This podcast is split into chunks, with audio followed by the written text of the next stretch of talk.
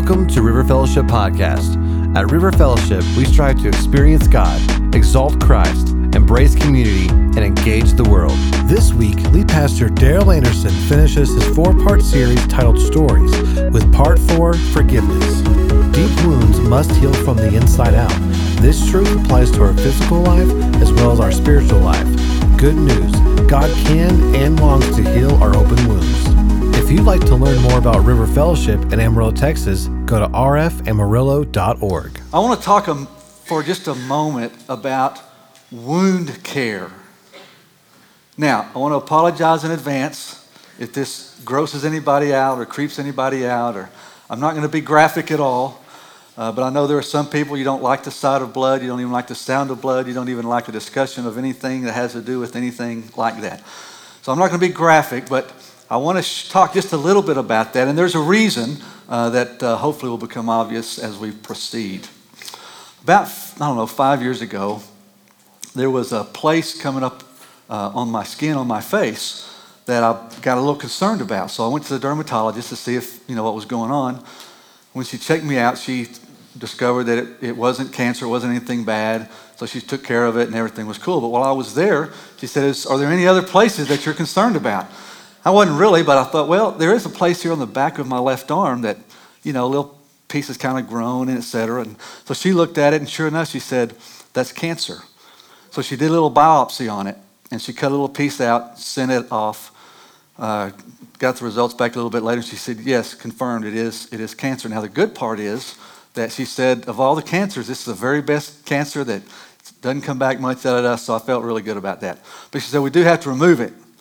So to remove it, she did a little cutting, little scraping, little burning, then a little cleaning, a little more cutting, a little more scraping, a little more burning. I won't get any more graphic, but it was pretty deep. So she had to do several layers of this. And when she finished it, she said, Now to take care of this, you can't let it scab over. You can't let it get hard. You have to keep it moist because it has to heal from the inside out. About 29 years ago, I've shared some of this with some of you. I was rushed to the hospital because my esophagus ruptured and my left lung collapsed. When I was in the emergency room, uh, once they discovered that, the doctors had to put some chest tubes in me. So they cut me on the side and they, they put these two chest tubes in my, in my chest. Well, a week or so uh, later, uh, when I was going to be dismissed, they came in to say, hey, you're leaving, but we've got to take out these tubes. So they take out the tubes, and it leaves you know, obviously left a, a couple of holes in my chest. And the doctor there said the same thing. We can't, we can't suture these, we can't close these up. They have to stay open because they have to heal from the inside out. Now, these wounds were open. You could actually see, which I won't get any more graphic. But my wonderful wife had to be the one to take care of that and medicate that until it could heal. But the key is this wound was so deep it has to heal and had to heal from the inside out. Now, when we get little minor cuts and scrapes, they'll, they'll scab over. That's okay. But deeper wounds have to heal from the inside out. In fact, the deeper the wound, the more important it is for it to heal from the inside out. External things can't bring the healing.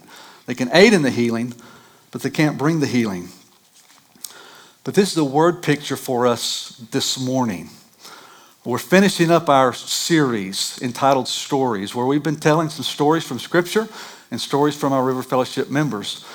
Um, hopefully, to encourage and to bring hope and to bring healing. Also, to remind us that every one of us have a story. All of our stories are different, but God uses every story for His glory and for the benefit of others. And so far, we've told the story of running, we've told the story of faithfulness, We've told the story of victory, and this morning we're going to end it by telling the story of forgiveness. Because forgiveness is the spiritual equivalent to the physical healing of a wound. Sin has caused this deep wound in all of us, and unforgiveness is what keeps that wound from healing. But forgiveness is that medication, that medicine that brings the healing. So, forgiveness, like wounds has to be an inside out process. Let me invite you to take a look at 2 Samuel chapter 11. We're actually going to be in four different passages this morning. We're going to look at three Psalms here in just a moment that relate to the story, but our foundational passage is 2 Samuel chapter 11. And it's another story about David. Remember, last week we talked about part of David's story, but it was an exciting part. It was a story when he defeats Goliath. And we talked about bringing the negative into our, or bringing God into our negative. This is again David, but it's a different part of his story. It's a, a little more difficult part of David's story. 2 Samuel chapter 11, verse 1. In the spring, at the time when kings go off to war, David sent Joab out with the king's men and the whole Israelite army. They destroyed the Ammonites and besieged Rabbah, but David remained in Jerusalem.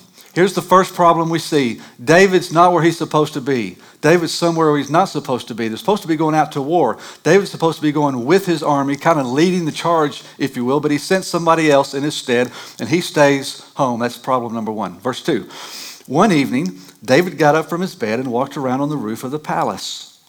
From the roof, he saw a woman bathing, and the woman was very beautiful.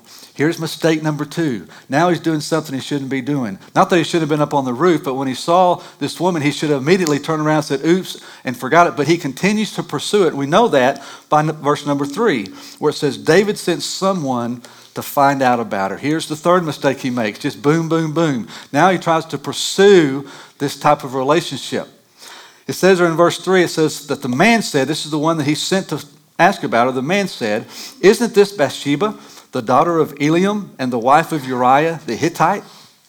Now, I don't think, this isn't in scripture, I have to kind of read this in a little bit, but what I think is taking place here, I don't think this man is simply giving information to David. I don't think he's simply identifying this person and say, oh, that's Bathsheba. I think what the man is doing is he's trying to check David. I think he's trying to give David a message. Hey, David, this lady belongs to another man. This woman is married to Uriah. I think he's trying to hint, David, you need to stop this. Now, he couldn't just come out and say that because if he came against David, he's the king, and David could have had him executed on the spot. So he's trying to be subtle about it. David, this woman's, but he doesn't pay attention. He doesn't listen. How do we know? Verse 4 because David sent messengers to go get her. She came to him, slept with her, then she went back home, and the woman conceived and sent word to David saying, I'm pregnant. Now there's a big problem that David has. Not only has he committed the sin, but now there is evidence to what's taken place. And so now David has to scramble and figure out what he's going to do. So, verses 6 through 13, we see that he tries to get Uriah to come home. He's at the battlefield, wants to get him to come home so he can be with his wife, and it will look like the child that's going to be born is Uriah's. But Uriah will not cooperate because he's a man of integrity, he's a man of character. His soldier friends are out there in battle, sleeping outside, and so Uriah sleeps outside as well and goes back to the battlefield. And so now David's plan didn't work, so he has to come up with another plan. So verses 14 through 24, we see his next plan. And that is he's going to have Uriah executed. He basically puts a hit out on Uriah. So he tells the commander, I want you to find where the battle's the fiercest. I want you to put Uriah on the front lines. And when the battle's raging, I want everybody else to back off so that Uriah is killed. And his plan worked to perfection. And Uriah is killed. That brings us to verse 26. It said, When Uriah's wife heard that her husband had died, her husband was dead, she mourned. But after the time of mourning was over, David had her brought to his house, and she became his wife and bore him a son. But the thing David did displeased the Lord. The thing that David did displeased the Lord. David commits two big ones. So, what's the story from this point on? Well, let me have you looked at Psalm 32. I want you to hold this story for a moment.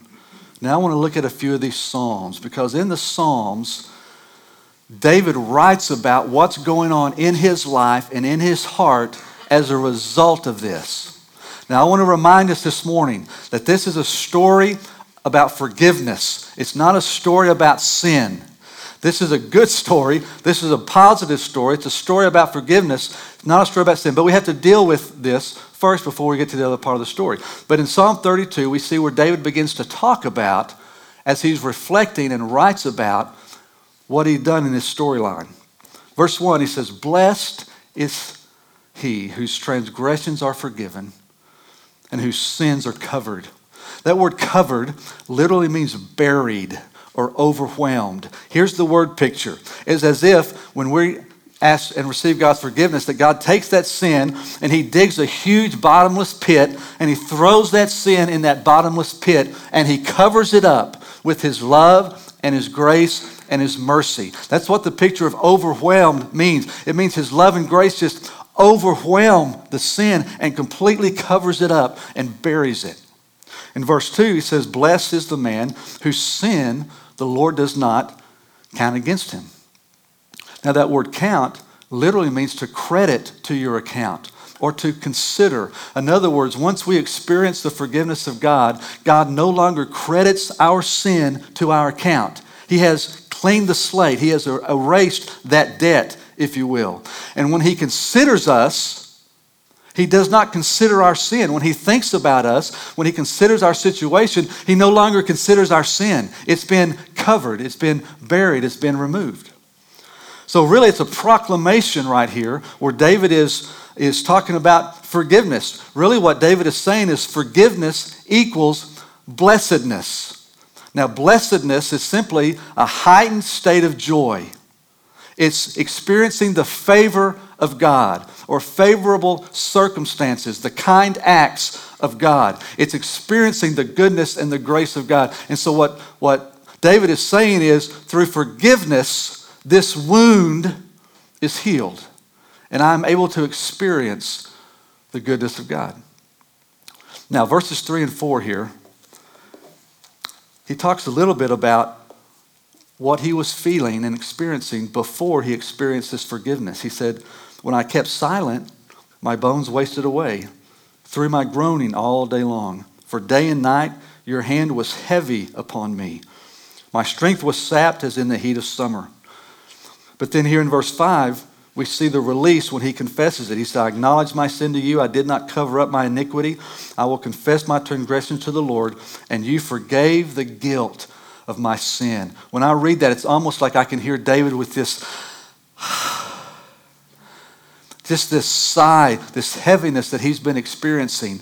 Now that he's dealt with this confession of forgiveness, now he experiences just the release and the relief of God. Turn over to Psalm 38, just a few more Psalms over. In Psalm 38, David gets a little bit more descriptive about his life and his experiencing in his experience before he receives and accepts God's forgiveness. He says in verse 4 My guilt has overwhelmed me like a burden too heavy to bear. Again, that word overwhelm, it, it talks about a heavy weight. In other words, he's saying the weight of the guilt is crushing me. It's that same word of being overwhelmed. Remember, in the earlier psalm, it said that his love and grace overwhelm our sin. But here it's just the opposite. Now he's saying, My sin is overwhelming me. And it's this weight that's just so heavy I can't bear it. It's crushing me. Verse 5, he says, My wounds fester and are loathsome. And again, I don't want to be graphic here, but this word fester means to gnaw, means to erode, to eat away. And the word loathsome really means to stink, to smell. He's using a graphic picture of this wound, where this wound is just eating away my skin and it's beginning to stink. What he's saying is the shame that I'm experiencing because of what I've done is just starting to overwhelm me. Verse 6, he says, All day long I go about mourning. Depression is setting in, his joy is gone. Verse 7, there is no health in my body. He says, I'm beginning to experience literal physical ramifications because I'm carrying the weight of this guilt and sin. Verse 10, he says, My heart pounds. He's having panic attacks. My strength fails me. He's so weak and frail, he can hardly function. Even the light has gone from my eyes. Verse 11, My friends and companions avoid me because of my wounds. In other words, he says, I'm so hard to be around. I'm so depressing to be around. Even the people that love me do not want to be around me because carrying the weight of this is just, it's, it's just wrecking everything. Now, it sounds like a dismal story, but remember, this is a story of forgiveness. If we go to Psalm 51, our third psalm, we see what happens in David's life when he realizes what he's done and he confesses that sin. He receives that sin. I mean, he receives that forgiveness and he walks in that forgiveness and he forgives himself for that as well. Now we see a different picture. In Psalm 51, verses 3 and 4, he says, I know my transgressions, and against you and you only have I sinned. Then, verse 7, he says, But if you will cleanse me, I will be clean. And if you will wash me, I will be washed. He's referring back now to when he said these, the sin is festering and loathsome. See, before it was eating away and it was causing this great distress. But now, because of forgiveness, you will wash me and you will cleanse me. And all that open wound is just clean and cleansed and removed. Verse 8, he says, Let me hear joy and gladness. Now his joy is restored, his depression has been lifted. To let the bone you have crushed rejoice. The physical stamina and strength is renewed. In verse 10, create in me a pure heart and a steadfast spirit. In other words, he's experiencing this spiritual renewal. His spirit is now reconnected with the Spirit of God. And while he felt very distant and unworthy to be in the presence of God, now he's back into the presence of God and experiencing this spirit to spirit connection. Verse 13, he says, Now I will teach transgressors their ways. In other words, what he says here is, I've got a story to tell. I've just been through this process and I've experienced the goodness and the grace and the mercy and the forgiveness of God, the wholeness. My body is healed, my spirit's renewed, and I have this story. And so I will go out and I will share my story with those people that may be under the same type of situation so they can experience the same kind of goodness from God. Here's what David realized through forgiveness, the heaviness was raised. Through forgiveness, the guilt was removed. And through forgiveness, the shame was released. The reason David approached God the reason David went to God finally asking for forgiveness is David knew, he understood that God loves to forgive. Remember, he's a man after God's own heart. He understands God's heart. He's walked with God and walked with God and walked with God. Yes, he failed. He made a mistake. He sinned, but he still understood the heart of God. And so he comes asking for forgiveness because he knows God is a God who loves to forgive. Psalm 86 5 says, You are forgiving and good, O Lord, abounding in love to all who call on you.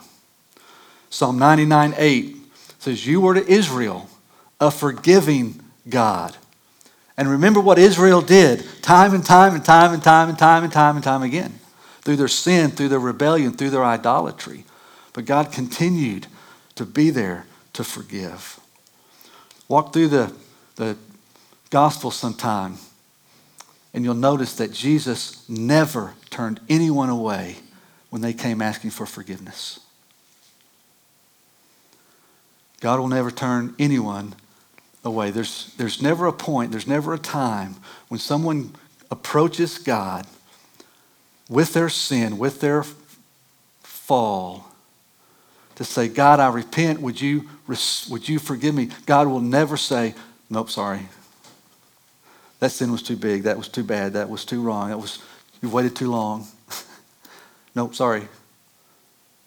God will never say that. God will always forgive when you come to Him asking for forgiveness. I want you to hold this story for a moment, and I want you to hear another story by one of our members, Carol Phillips. If you are listening to this podcast from our Facebook link or our website, please look below and you will find the video attached. Now remember, these stories this morning, they're not stories of sin, they're stories of forgiveness. And what's great about these stories is God is always ready and willing to forgive. Unfortunately, there are people who either won't ask, don't think they need to, or they don't think God will forgive them, or maybe God will forgive them, but I can't forgive myself. So, for whatever reason, they continue to walk with the guilt and the shame and the pain and the weight of sin. Psalm 32:1, we looked at it earlier. said, Blessed is he whose transgressions are forgiven and whose sins are covered. This word forgiven means to cancel or to pardon, but it actually means to leave and abandon. Here's the word picture we have sin. And let's say we're carrying the sin. It doesn't matter what the sin is, all right? It's, it's all sin. But for us, we find ourselves carrying our sin, and everywhere we go, we're carrying the sin with us. So we continue to carry it, and it's like anything, the longer you carry it, the heavier it becomes. And so you carry the weight of sin, and along with that comes the guilt and comes the shame and comes all the description that we've gone through with David. And so the more we go, the heavier the sin, the heavier the weight, the more the guilt, the more the shame. And we're trying to function. So we do anything and everything we possibly can think of to try to, to ease this pain or try to get rid of the pain or not think about the pain. And so it just gets worse and piles on and piles on and piles on and piles on. But what Psalm says is, Blessed is the one whose transgressions he leaves and abandons. Here's the word picture. When we finally come to the place where we will say, God, I'm sorry I have sinned against you, and I want to confess that. I want to repent from that, and I'm asking you to forgive me and to cleanse me. Or maybe for others, you've actually done that at some point, but you never forgave yourself. God forgave you, but you were not able to forgive yourself. So finally, at this point, you realize, okay, God has forgiven me, so I'm going to forgive myself as well. What happens is we leave it. The word picture is now what happens is we leave that sin and it stays put, and now we're living our life and living our journey without the weight, without the shame, without the guilt without the pain of the sin. And oh, by the way, he covers it. So when we throw it and lay it down, he digs the pit, he throws it in there, and then he covers it with his love and his grace and his mercy. So we never have to be considered with it again. He never credits it to our account again. It's forgiven, it's gone, it's lost, it will never be brought up again. That's the grace and the goodness about the forgiveness of God. So, probably, maybe, I know there are people in this world like this. There may be some of you in this room this morning that you've been walking around with all of that weight and guilt and shame of some past sins that you've never been able to get rid of. There may be some here that you've never asked God to forgive you because you don't think you're worthy of forgiveness. God's a forgiving God. He doesn't forgive you because you're worthy. He forgives you because He's worthy, because He's good. But He will grant that forgiveness if you'll ask. There may be some of you here this morning where down the road you've, you've asked. Maybe you've asked a hundred times, but you've not been able to forgive yourself. God's done something that you're not able to do. He's forgiven you, but you've not experienced that forgiveness because you haven't been able to forgive yourself. Because you think this sin is too big, it's too bad, I've been carrying it for too long. There's no such thing as that kind of sin. Doesn't matter what you've done, doesn't matter how long you've been carrying it, He'll forgive you. So maybe for some of you this morning, you need to forgive yourself. One other word I mentioned my wounds uh, that had to heal. What's interesting now is all three of those places, there are now scars. So where I once had open wounds, I now have scars. But the good thing about the scars is that's evidence of the healing. And it also is a reminder of the story that I've went that I've gone through that brought the healing in place. The same is true spiritually. There may be some here this morning where these were your stories, but you've asked God's forgiveness, you've forgiven yourself, and all that's been cleansed, and all that's been done, and all these open wounds that you had maybe at one time, they're not open wounds anymore, they're scars. They've been healed, and you're walking in the newness and the forgiveness of God, but you do have scars left. Let me just say, don't ever be ashamed of those scars. Because those scars are evidence of God's healing and forgiveness in your life. And what does he want to do with those scars? The same thing David said he was going to do. I'm going to go out and I'm going to tell my story.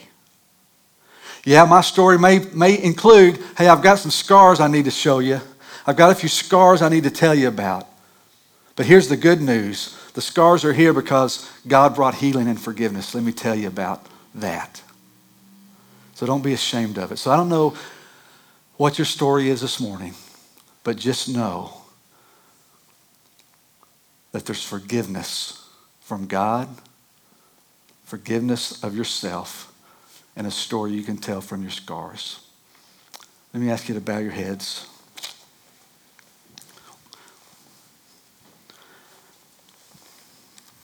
I'm going to ask you to let the Spirit just minister to you. You know, with, with topics like this, sometimes it's, it's I, don't know. I don't know your story. I don't know your situation. But I do know